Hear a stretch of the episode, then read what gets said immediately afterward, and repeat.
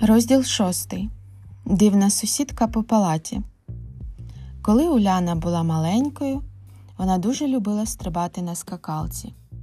Дівчинка могла робити це будь-де і будь-коли, посеред кімнати, біля дому, по дорозі в школу, навколо будинку. Вона займалася цим весь свій вільний час.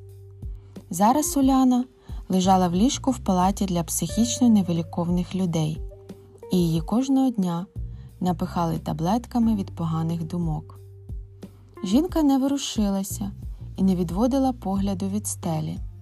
Тепер не вона сама, а візерунки стрибали перед її очима. Цікаво, скільки днів я тут, думала білявка, так як вже збилася з рахунку.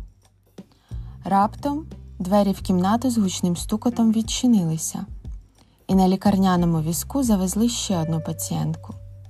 Щось дивне відбувалося з цією жінкою. Вона мугикала і голосно співала популярні естрадні пісеньки, так ніби в неї в голові відбувалося інакше дійство, ніж в цій палаті, наприклад, концерт чи банкет. У будь-якому разі, жінка зараз перебувала думками в іншому місці і смикала руками, ніби керуючи оркестром.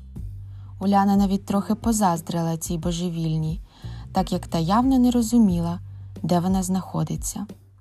Коли двері за медиками зачинилися, чудна панянка підняла голову і абсолютно спокійним і досить нормальним голосом представилась Таня, велика порушниця з поганими думками, і, глянувши на підшкірні браслети білявки, додала В принципі, як і ти.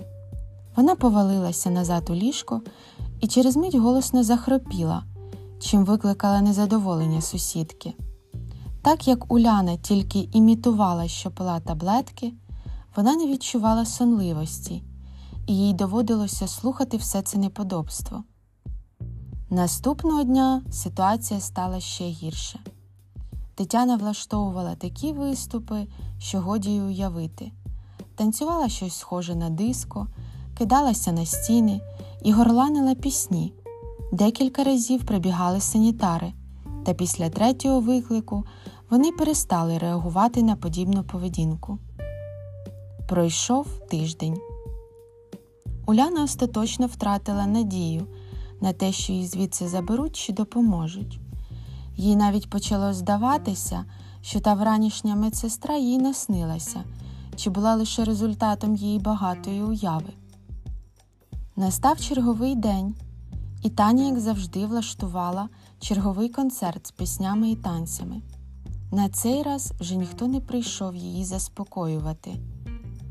Уляна навіть трохи боялася в такі моменти, розуміючи, що якщо щось станеться, і божевільна сусідка стане, наприклад, агресивною, їй ніхто не допоможе. І поки білявка обдумувала найгірші варіанти свого майбутнього. Тетяна несподівано опинилася поруч з нею.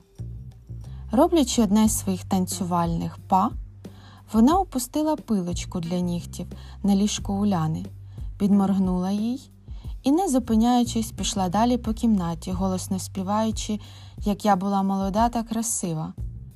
Дівчина, пам'ятаючи про камеру, навіть виду не подала, що щось помітила.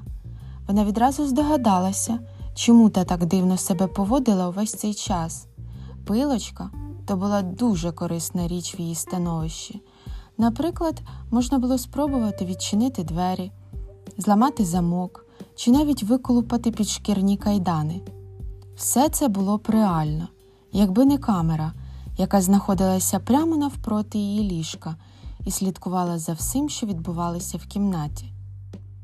Наступного дня божевільна жінка поводила себе, як завжди, неадекватно, і складалося враження, що вона дійсно випадково впустила ту пилочку. Та дівчині вже запала в душу ідея втечі, і дуже хотілося зняти підшкірні браслети. Вони були незручними, руки опухали й синіли в тих місцях, де знаходився магніт, а іноді ще й дуже свербіли.